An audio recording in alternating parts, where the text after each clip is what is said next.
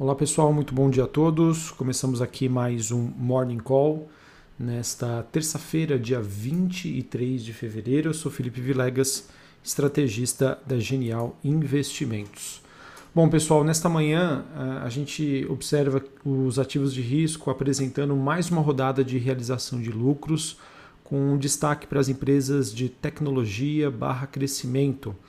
É, por exemplo, né, destaque negativo para a queda forte do Bitcoin, é, mais ou menos 12% nas últimas 24 horas, e também da Tesla, que caía 5% na pré-abertura de Nova York. Por questões de valuation, preço, posição técnica e também por conta da abertura das, das taxas de juros no mundo desenvolvido, que é um tema que a gente vem trazendo aqui para vocês. É, digamos que torna-se mais perigoso a relação risco-retorno é, em relação a essa classe né, de ativos. A gente sabe que essas empresas de tecnologia, é, muito do crescimento delas é financiado por conta de empréstimos, ou seja, se de alguma maneira essas empresas são mais alavancadas, têm uma necessidade maior é, de recursos futuramente, é, isso de, de certa maneira também acaba implicando numa desvalorização desses ativos dentro daquela, da, daquela tese que começou no final do ano passado de rotação setorial. Bom, assim, nesta terça-feira nós temos bolsas europeias e o S&P futuro recuando, enquanto investidores seguem avaliando todas as perspectivas em relação à alta das taxas de juros lá nos Estados Unidos e também em relação aos preços das commodities, que acabaram de certa maneira afetando é, algumas, alguns setores ontem. E como eu já venho dizendo, né, essa questão sobre a aposta do mercado sobre a inflação é, que, já, que a princípio né, estaria sendo estimulada é, por uma expectativa de recuperação global, é, faz com que, ao mesmo tempo que a gente tem essas perspectivas, também gerem algumas preocupações dos investidores. Uma delas é que os ativos já teriam precificado grande parte dessa recuperação global, é, potencializada por questões da, das vacinas e dos pacotes de estímulos dos Estados Unidos. A outra preocupação do mercado é que os bancos centrais eventualmente poderiam começar a reconsiderar os programas de emergência que apoiaram os mercados é, nos últimos meses. Pessoal, eu acho que isso faz parte do mercado, essas considerações sobre o que realmente está no preço, é, o que vai acontecer daqui para frente. Então a gente vê ali é, os investidores, digamos, né, entre aspas, batendo cabeça. E esse bate-cabeça acaba por pressionar os preços dos ativos que podem apresentar um movimento de realização mais forte ou simplesmente é, entrar no movimento mais lateral no aguardo de novidades, no aguardo de indicadores que possam dar um pouco mais de sensibilidade para o mercado é, em relação à, à, recuperação econômica ou que ainda faria sentido é, nós é, os mercados estarem posicionados uh, dentro do dentro de uma expectativa é, de recuperação ainda de alguns setores. Ah, o que eu estou querendo dizer é que é, existem ainda, na minha opinião, setores que estão subavaliados, mas esses setores subavaliados ainda dependem da questão vacinação, reapertura dos mercados, novo normal, tá bom? Enquanto isso ainda não aconteceu, o mercado, na minha opinião, deve entrar nesse ritmo né, de, no caso, aguardo de novidades. Enquanto isso não acontece, é, vão surgir esses questionamentos sobre o que vai acontecer daqui para frente.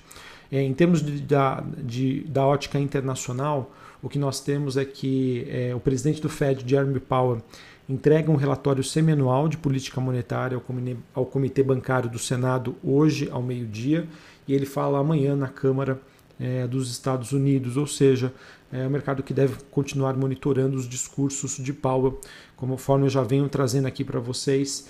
É, o Banco Central americano é, a, digamos assim, a figura principal dentro de um cenário aí para 2021 que se baseia em políticas monetárias expansionistas. Qualquer sinalização de mudança, ah, os mercados, sem sombra de dúvida, vão repercutir.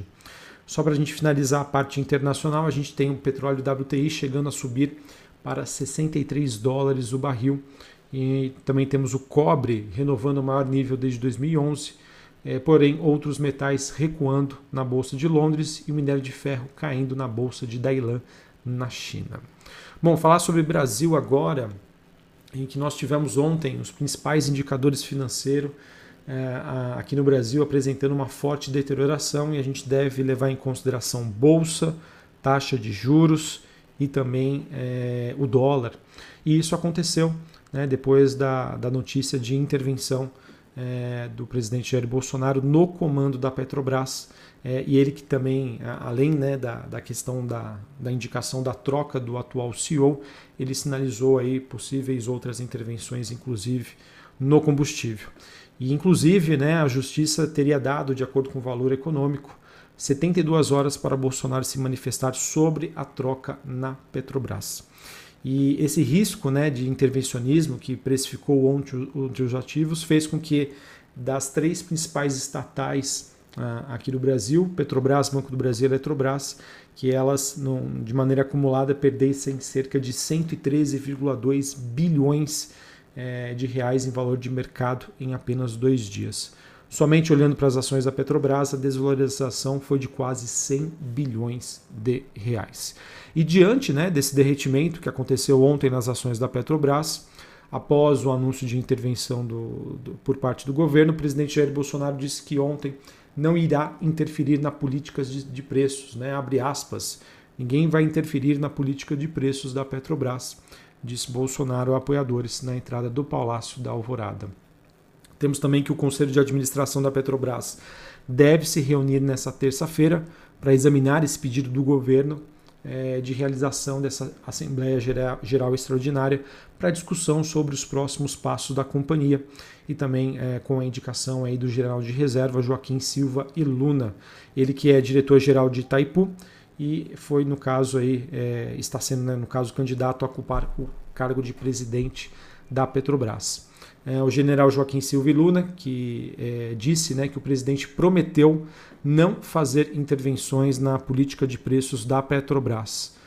É, no caso, de acordo né, com reportagem do Globo, é, uma das ideias que estariam em estudo para dar mais previsibilidade sobre os aumentos seria a criação de um fundo de estatização é, para amenizar esses, em períodos de alta e de quedas nas cotações.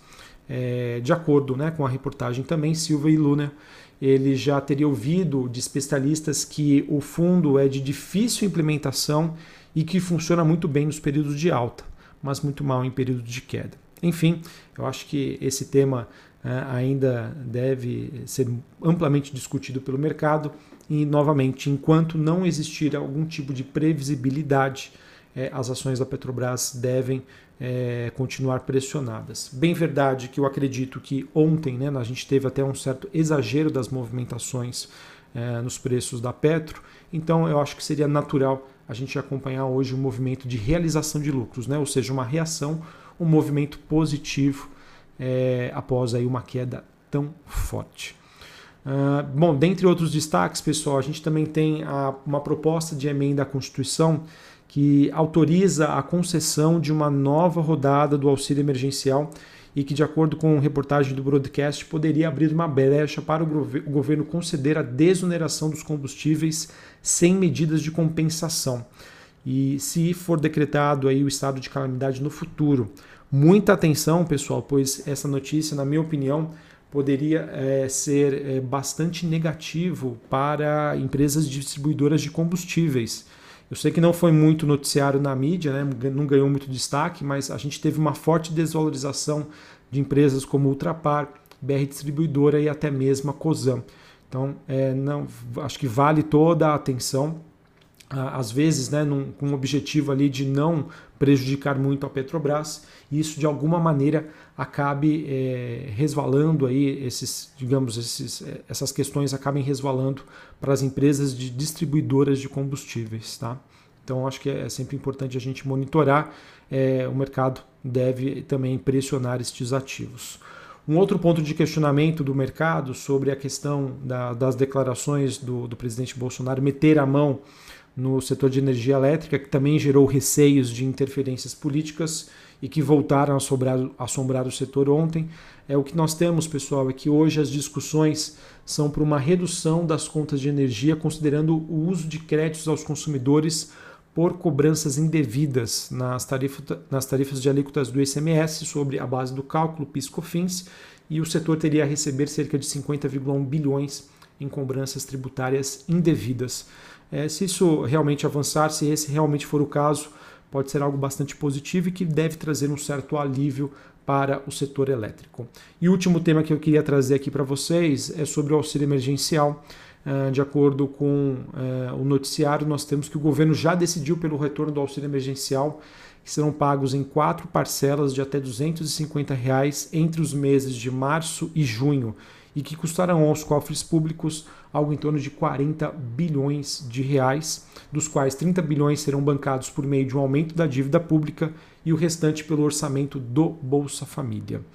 É, essa nova rodada de auxílio emergencial que deve ser autorizada pelo Congresso sem a vinculação de medidas, é, sem a vinculação direta a medidas de cortes em despesas para compensar o gasto adicional, como queria a equipe do ministro da Economia, Paulo Guedes. O tão aguardado tema pela classe política deve destravar então mais quatro meses de pagamento do auxílio emergencial é, em relação à proposta de emenda constitucional emergencial que teria sido adiado de novo para hoje diante de alguns impasses nas negociações, mas que nós temos as expectativas de que até uh, o final desta semana isso, esse tema seja resolvido. Falando sobre a agenda do dia hoje, às 8 horas da manhã, daqui a pouquinho, dados da FGV, é, IPC, inflação, e nos Estados Unidos, meio-dia, índice de confiança do consumidor. Hoje, após o fechamento do mercado, Grupo Pão de Açúcar e Telefônica Brasil Vivit 3 também divulgam os seus números. Para a gente encerrar aqui e falar sobre o noticiário corporativo, o Banco do Brasil informou que não recebeu nenhuma indicação de mudanças da composição do seu corpo diretivo. O Banco do Brasil ontem caiu mais de 10%, influenciado por essas questões e declarações do Bolsonaro. A Braskem anunciou que deve fazer um investimento para ampliação da sua capacidade de etano verde, né? A companhia que deve iniciar então um projeto, um projeto, perdão, no polo petroquímico de Triunfo, no Rio Grande do Sul, para expansão da sua capacidade é, produtiva da matéria-prima a partir do etanol de cana-de-açúcar utilizada para a produção de resinas com a pegada de carbono negativa. Uh, tivemos a Vasta e a Saber, subsidiárias da Hold da Cogna, que firmaram acordos com o grupo Eleva para a venda e compra de ativos de educação. É, em contrapartida, a Somos Sistemas de Ensino, controlada da Fasta, pagará é, 580 milhões de reais para aquisição, aquisição da editora Eleva e a saber, é, uma outra unidade da Cogna receberá da Eleva 964 milhões para a venda do SEO de operações escolares. Itaúsa aprovou a recompra de até 250 milhões de ações, mais ou menos 10% do free float em 18 meses, ela que também aprovou o pagamento de juros sobre capital, próprio, mais ou menos né, 2 centavos por ação.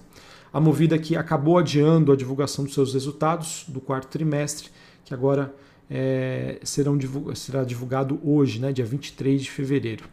Uh, e uma, uma, matéria do Brasil Journal mostra que o BNDES anunciou que teria vendido o restante das suas ações da Vale, é, aproveitando, no caso, a alta do minério de ferro, em que o banco se desfez gradualmente de uma posição que ele detinha, cujo valor é, ficava em, em, torno de 119 milhões é, é, de ações, perdão, levantando aos preços de, onde, de hoje 11, cerca de 11 bilhões de reais. Beleza, pessoal? Então é isso que eu tinha para trazer para vocês. Um abraço a todos, uma ótima terça-feira. Espero que a gente tenha um dia um pouco mais tranquilo em relação ao estresse que foi ontem. Um abraço, valeu!